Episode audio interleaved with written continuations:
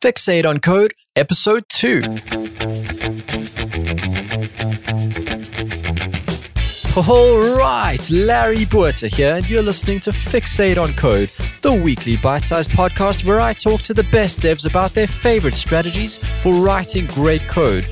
And today's featured guest is Brian Lonsdorf. Brian, it's great to have you on the show with us. Thanks for having me. Brian is the lead user experience engineer at Salesforce. More importantly, Brian is the first person in history to leverage highly educated stop motion hedgehogs to make functional programming accessible to JavaScript developers. He is a regular speaker at conferences, an author, a podcast host, and a teacher who has a knack for making complicated content fun to learn. Brian, we can safely say that the category for stop motion hedgehogs teaching functional programming has been firmly established by Professor Frisby. Can you fill in some of the gaps in that intro and tell me a little bit about what you get up to when you're not writing code? Um, well, let's see. I mean, I like airbrush. I'm trying to learn how to make like airbrush shirts. That'd be kind of fun. Um, just like every day rock like a new like you know 90s emo band shirt that I made myself with airbrush. but then uh, I don't know. I'm trying to get into squash. Like I've never actually played squash, but I think that would be something that I'd be interested in. It's like racquetball, but like harder. I think. have you ever have you ever seen squash? We don't have racquetball here. We've only got squash, and I'm terrible at it. Oh, there you go. So I'm gonna try it. Like racquetball is for for people who like bouncy balls. Squash is the real game. You know what I mean? yeah, you're not a real racquetball player unless you play squash. yeah, that's right. It's like the hardcore racquetball. So no, I don't know. There's that. Um, I don't really, you know, I don't do that much. I like to create things. You know, that's like my my jam. So like, you know, I grew up making music and recording stuff, and you know, whatever else. And just every time you make something, you I feel good about myself, and so I just kind of keep making things. All right, Brian, tell me the story about how you got to where you are right now. What were the steps that brought you to where you are today? Um, you know, actually, it's interesting. I, I started out, um, you know, as like a Rails dev in the in mid 2000, um, and kind of went through a bunch of different languages and stuff. And uh, you know, one of the you know, I started. To, I didn't actually go to school for code, and so I've just been practicing continuous learning uh, since I started. And yeah, I guess it just takes uh, 10 years of nonstop continuous learning to uh, finally realize what's good and bad. It's like, you know, the, the Crockford's The Good Parts. Like, I feel like there should be like that for all of programming. so, because, you know, I went on a lot of bad paths and, and stuff, but I, you know, I typically like I went through all the Fowler books and Uncle Bob books and Kent Beck and, you know, just just books and books. My favorite one, I think, like a pivotal one for me was uh, Domain Driven Design by Eric Evans. Mm-hmm. That was an incredible book about just like really getting the heart of domain modeling and program design um, uh, from an object oriented perspective. I, I, just like absolutely love that. Uh, but yeah, and then I and then I uh, threw it all away for functional programming. so over the past 10 years, I mean, you've you've hit the bad the good parts and you've hit the bad parts. Can you take me to the worst experience you've ever had on a project? Yeah. Uh, so so that's like it's really tricky cuz I've I've had a lot of bad bad experiences on projects. But I think I think uh you know, like there's different aspects, right? Sometimes, like at one point, we were working for this guy who's like a you imagine a caricature of like George W. Bush. Like this guy is just like a cartoon version, and and he's he's like, you know, he, we'd he'd asked for a feature. We were doing consulting, right? And we were a small company, and he had all this money. It's just like you know, kind of angel investor in himself. He's just making this social network for video sharing, and every time we deliver a feature. He would just expect like way too much. You know, you'd expect like you know team of engineers facebook style like you know like uh, why can't i crop my video? Like well you didn't ask for that feature. We delivered you know the base minimum viable product to get you up and running. And it just you know just turned into like a awful experience with just managing expectations. But code wise i think uh, you know just time and time again on different projects i find that like i end up in a bad experience in my code base when I haven't really been diligent about um, you know modeling and getting rid of all the snowflakes and exceptions uh, throughout the code. You know, there's always it kind of goes back to that domain driven design book. It's like if you keep hammering at the heart of what's going on, you're going to eventually realize that your domain or your model for your application um, can be simplified and, and, made more general, and, and you can get rid of all these exceptions by just kind of changing the model itself. So that that's been you know pretty much the path I fell into with just bad models and lots of exceptions and if else's everywhere, and, and it's just a lack of actually modeling things. So, I mean, it pretty much comes down to preparing upfront before you dive into any of the writing. Yeah, well, I think I think there's a little bit of both. Like the whole the whole process is is supposedly like you know you you write some code and then you take a step back and say like, well, what do I have here? Like, what's going on? What are all these like little things coming up that I didn't anticipate? And then you revisit the model and you just keep doing that over and over again um, until you end up with something that's very elegant and smooth and, and it all just makes sense. So um, I think, uh, you know, actually going back to the um, object oriented versus FP kind of ideas, like I found that, um, like in the, in that one particular project that was really really bad, where we had all these uh, like just a bad model, I I was kind of like really heavily relying on objects and delegation, and everything was trying to do one thing, and it just ended up with this like trails of indirection of like this object has a reference to this object, which have a reference to this object, and like everything just did the one thing, um, except like they all were kind of tangled together, despite the fact that I was trying to use like the utmost like best techniques and um, protecting yourself from from uh, you know change. So. Uh, you know, with with um, modeling, I, I, found that um, the actual you know wash rinse repeat of of how do you like let's write some code and let's go back and see what we we have. Um, I, I, find that i'm gearing towards math nowadays. Like what kind of mathematical structure do i have not uh, what kind of objects am i trying to model? Mm. so brian on a daily basis which method tool or service are you using that you just hate to be without? Um, well i think uh, i mean I think it depends on the project that I'm working on, you know, uh, but I think it always comes down to the same thing and it's it's about focus. Like the Pomodoro is about like focus and getting the best results. What what I try to do is I if I'm in a dynamic language, I will be writing, you know, tests after test and upfront like kind of the BDD TDD style, but a lot more like loose. Mm. I just want something when I get distracted to come back and tell me where to where to pick back up again. Um, so if I wrote a test that says like you know usernames should show up on screen you know then like i start programming i could always just run the test and figure out exactly where i left off and exactly what i was doing um, instead of uh, just you know, getting a notification, walking away, having a meeting, and then coming back and like just trying to regroup. Like I can just instantly pick back up, um, and it's actually really important in an enterprise world where they force you into meetings every ten minutes. Mm.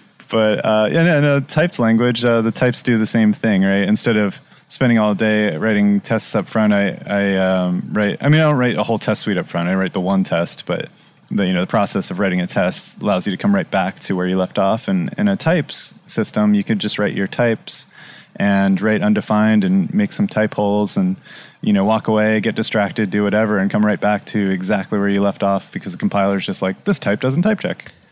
so. Which which languages are you working in at the moment? Are you working in PureScript or some abstraction of JavaScript at the moment? Um, so I I'm a huge fan of PureScript, and I'm always on and off with that. Like I'm always drawn back to PureScript for little projects here and there.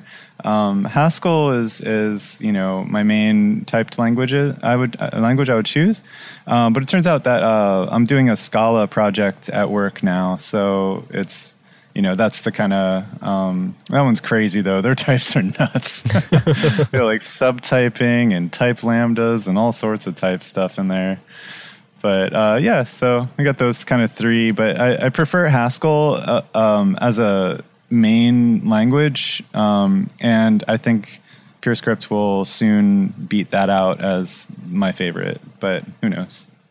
Yeah, I've noticed that as my skills develop, there are these markers like really enjoying a new language that sort of indicate my progress, which it's awesome for feedback. Now, Brian, on a daily basis, where where do you still meet frustration? Where do you feel there's room for things to be done more effectively? Um, you know, I, I think uh, what I do right now is um, I kind of I have my tests and, and I have my my types and I kind of go you know depending on the language I use that uh, practice to like be able to pick right up. Um, but oftentimes um, I also find that like I'll start uh, from a a perspective where I'm like okay I'm just gonna pick up my um, you know, I have a little to do list on my like text edit. I have like a thousand to dos, you know, and I'll make like a little group. I'm like, first you're going to do this, then you're going to do this, then you're going to do this for each like feature, just so I can just like have my, um, my set, you know, I can just like kind of scope out the whole feature with text and then I go start it. Um, and then I come back to my text to see, you know, to see where I've, uh, what I have to do next. And it lets me kind of like, plan a little up front and whatever. Um, but I think I could probably get that down to a better science. Like, you know, my managers are like, what it, what are you doing all day? I put all my, my stories in my text edit. I don't actually put them in the, you know, their Kanban system or whatever it is.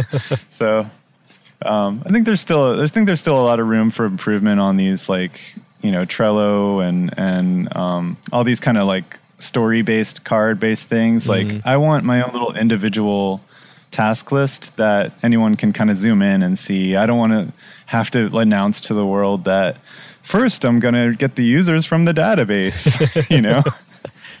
but yeah, so that's I think there's like I think there's there's room for improvement on on that, but it also really really helps having this like map of like it, when you're in the code you kind of start thinking about different things.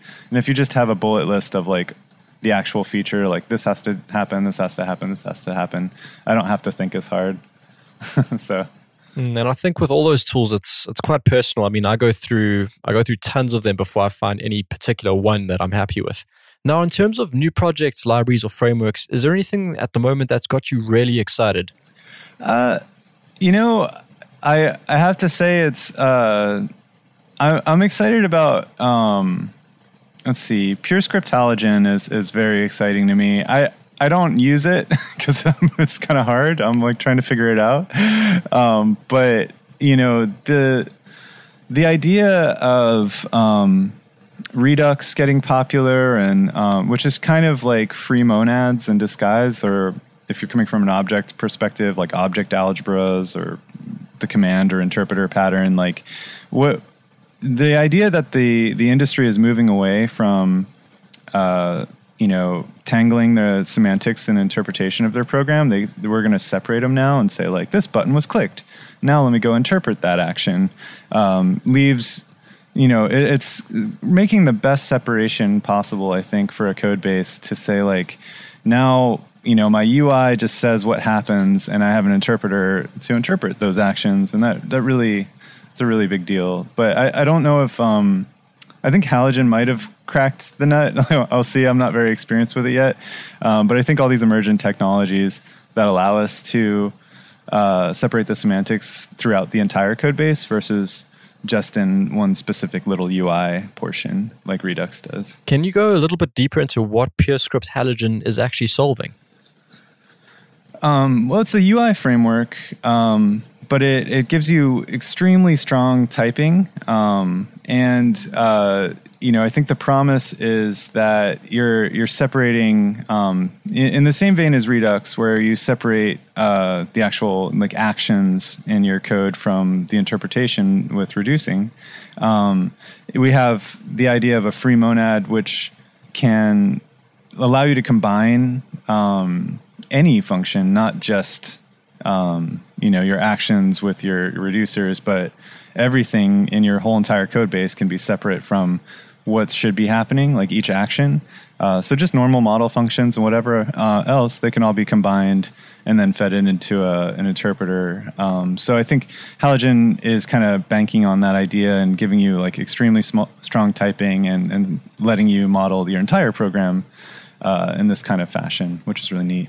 Okay, so there's there's tons of libraries and and new languages and all these things coming out. How do you decide on what you actually want to learn, and how do you make the time to learn all these new things? you know, for me, I'm not. I don't really like JavaScript fatigue and all that stuff. Is like for me, I'm I'm just slowly reading my my you know hundred year old theory books. I'm you know like it, it doesn't seem like so when, when once I got on the uh, the kind of functional path, I was I was originally overwhelmed, saying like, okay, there's all this functional stuff to learn, and it's like this ocean, and it never ends. There's so many FP concepts, but then you realize that like it's just um, you know it's just the same math in different uh, clothing, you know, from from this you know from each perspective. So so like you have your your lambda calculus and your category theory and your group theory and and things like that, and they all um, are really good at modeling code.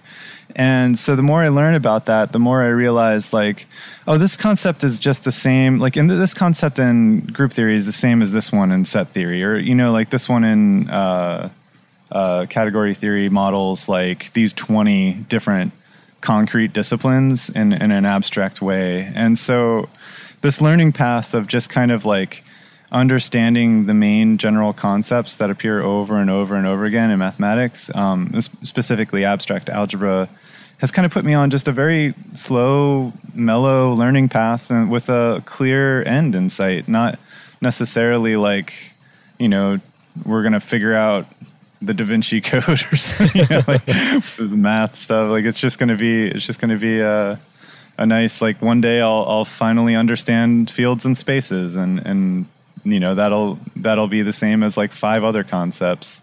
So it's good. So it's about using pure maths and those theories in programming. Are there textbooks that bring the ideas together, or how would you go about approaching it?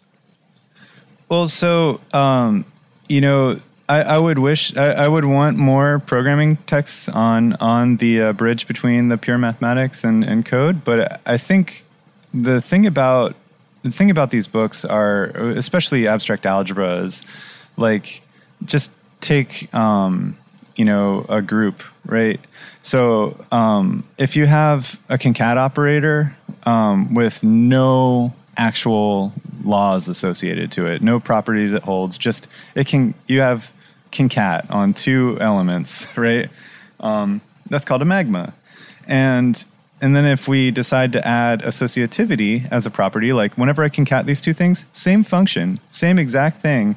But if, if associativity holds, now all of a sudden we have a semigroup, right? And and if um, you know we have an identity element in addition to that, we have a monoid, and if we have you know inverse elements, um, you know in our set like just how numbers have negative numbers, um, you can have inverse elements, and so now you have a, group, a full group because you can add and subtract because adding an inverse is subtraction. So what what you end up doing is um, just slowly building on these ideas from abstract algebra, and it, and it doesn't really feel like there's a difference between programming and that because once you realize that you know this abstract plus method is just concat a concat method on a object, then it becomes very clear how that bridge happens and what properties and laws hold in your code and what you can do with that. okay, I think I need to revisit some of my textbooks from varsity. Right. You often come across people talking about the parallels between programming and maths, but I'd never found the connection to be obvious until taking the time to look at um, a little bit of category theory and, and abstract algebra. Now, Brian, which specific aspect about programming has dramatically changed the way that you think about and write code? Well, I think uh, when it comes to like an aspect, um, I don't I don't know if there's one one thing, but I can say that like there's there's all these little rules that are not um, really t- they're they're not formal and, and, like so people just throw out like oh yeah we have like the law of demeter or whatever you know and and we, we want to pass in like as the smallest amount of information to a function so it can't just grab extra stuff and it's easier to understand which my favorite line is Martin Fowler calls it the occasionally useful suggestion of Demeter. but, but uh, the uh, the idea is that like you know we've got we've got these little rules and int- intuitions that we build up, and we don't necessarily um, formalize them in a way that is as simple as math can be. Um, we're like, here's a general general property of programming. Like you should use the least um, powerful, uh, you know, uh, whatever you want to call it, like construct. So I don't need to. Uh, if I was just going to make a static website, I don't need to launch an Erlang process with all these different actors across all these different nodes on EC2, like that's just overkill, right? Um, but people go into JavaScript with the mentality of like, ooh, generators, that's really powerful. I should mm. be using generators, right? And, it, and it's like most of the time you're overcomplicating it by the tools you use. Um, and, and so that intuition mixed with like, just all the little all the little rules that that come up um, throughout your career that you're like, oh, you know what? I found that this doesn't work for me. I'm always going to do it this way until I find a reason not to. And yeah, I mean, mainly, mainly. Um, so I think all all the um, all the little pieces of nuggets of wisdom that that you come across um, as a developer that just guide you in in every little decision is is really it's just an accumulation of all those little things. And I think there could be more work done on the formalization of, uh, you know, what what happens when you make this decision. Like, you know, am I am I going to do this callback here, or am I going to pass it over there? Like, there's this inversion of control happening, but what what did I gain and what did I lose from that? And I think that hidden intuition that you build up that makes you a good programmer over the years is if we were talking about that and formalizing that, somebody could just pick that up and be like, oh, okay, I'll do this when I want this, and I'll do that when I want that, you know? Anyway, I hope I'm not speaking too abstractly. no, that that is quite a concept, but how would you go about quantifying something like that? Well, yeah, I mean, so I mean, it's very easy to to say like principle of of least um, power can be made into like you know the same concept of the you know lowest common denominator or you know um, least upper bound, which you know I guess we have um, the greatest lower bound, least upper bound. We have a lattice, and you can kind of create this like structure where you can't um, you know go above this this level. You know, everything kind of has a a meet and a join, but the thought is that um, you can you can actually formalize that in a way that that you know can capture um, some properties and and and then from there you can let those properties guide your decisions.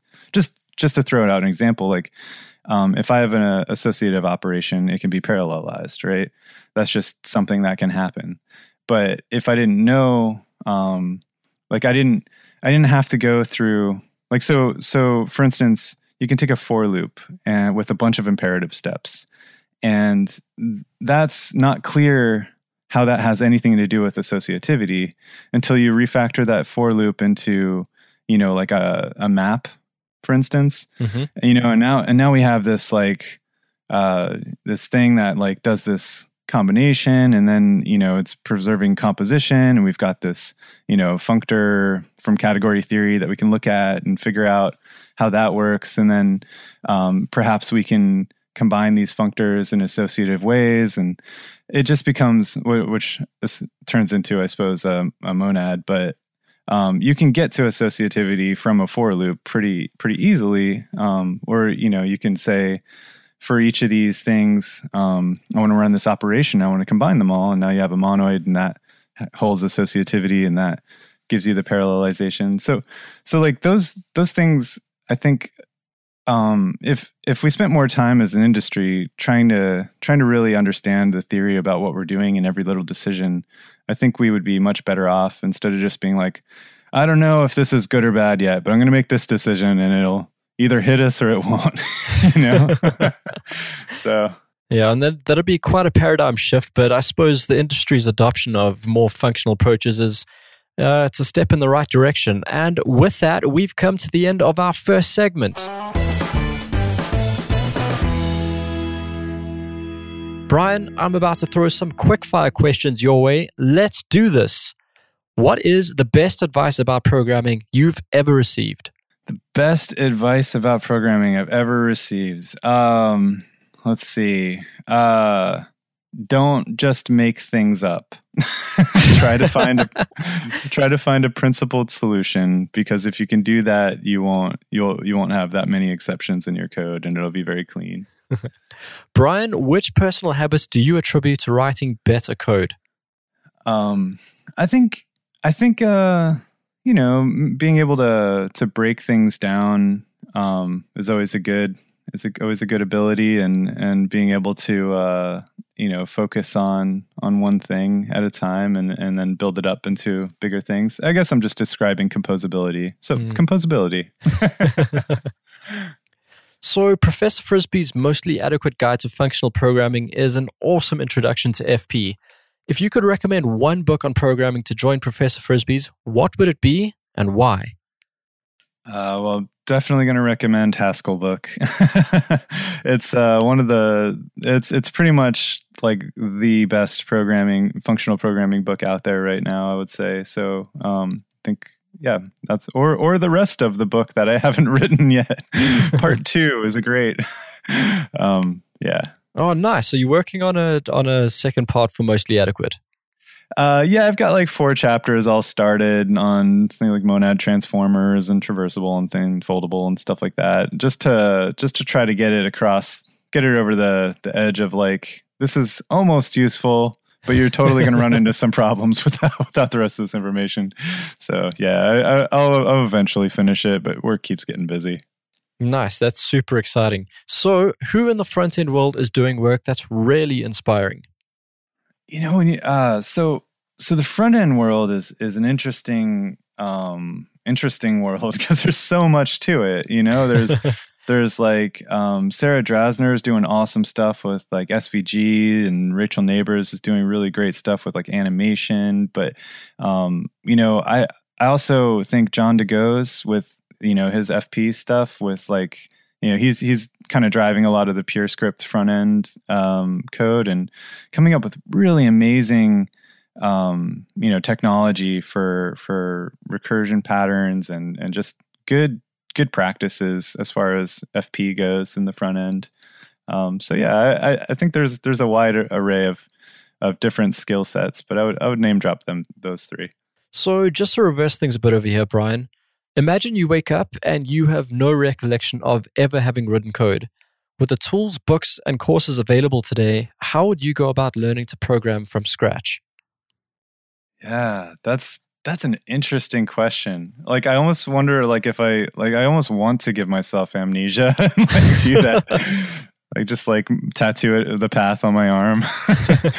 but um yeah, so I think you could I would start with um just, you know, basic lambda calculus. You learn that in like a weekend. It's it's very very simple. It looks scary, it looks complicated, but like there's like a few rules and once you get it down you're like oh okay i'm just substituting things which is actually evaluation and um, you know there's different uh, strategies alpha and beta and one's you know like lazy and whatnot but like you can you kind of get a really good foundation on um, things like type theory if if you start with like a little bit of lambda calculus and a little bit of set theory that will make so many false starts at least in the FP world, um, you you won't have to you know revisit it later once you understand this stuff. I think set theory and lambda calculus is is a very very easy getting started and very um, powerful tools that you'll use forever. And then yeah, and then just start writing Haskell. Yeah, start off light. right, exactly. Yeah. So, Brian, let's uh-huh. wrap up with your top tip on how to work smart, the best way to connect with you, and then we'll say goodbye. All right. So, how to work smart. That's a, uh, that's a good question. um, I don't know. I think I revisit the idea of like, you know, take a step back and on your feature, write down, and this is what I do. I write down like what needs to happen to make this feature work, you know, from start to finish, just like the over idea, overarching like ideas. Like, do we need to get data from the database? Do we need to store it? Do we need to like generate it? Whatever. Um, and then um, if you're in dynamic languages, just you know write a test uh, and and start out. And then you know if once you pass the test, you go into the next thing. And and that that process it just like saves so many headaches. And then if you're doing a functional typed language, I would highly recommend um, you know doing the same thing, but instead of te- uh, tests, use the types to drive it, and then use tests afterwards to kind of lock it down. So yeah. And the best way to connect with you? Oh, Twitter. Um, I am Dr. Boolean on Twitter, and you know it's so funny. I'll like I'll like meet someone at a meetup or something, and I'll be like, yeah, you know, like they'll be like, let's let's exchange information so we can contact each other. And I'm like, oh yeah, I'm just Dr. Boolean on Twitter, and they're like, oh, you want me to be a follower? Great. like, like no for real. It's like just as good as a text message and i have my work phone my other phone and like i just get twitter notifications. I like pretty much use twitter exclusively for their dms this guy's just pitching at me again. know, right? I feel like such a jerk. Yeah dr boolean on twitter is, is good but if, if you really want to contact me it's brian at looprecur.com so. to everyone out there you've been hanging with brian lonsdorf and larry Botha head over to fixate.it where you'll find links and timestamps for every everything we've been talking about today. And of course, head over to egghead.io and catch up with Professor Frisby and his introduction on composable functional JavaScript. Brian, thank you for sharing your journey with Fixate on Code. Keep pushing the limits and keep pushing great code.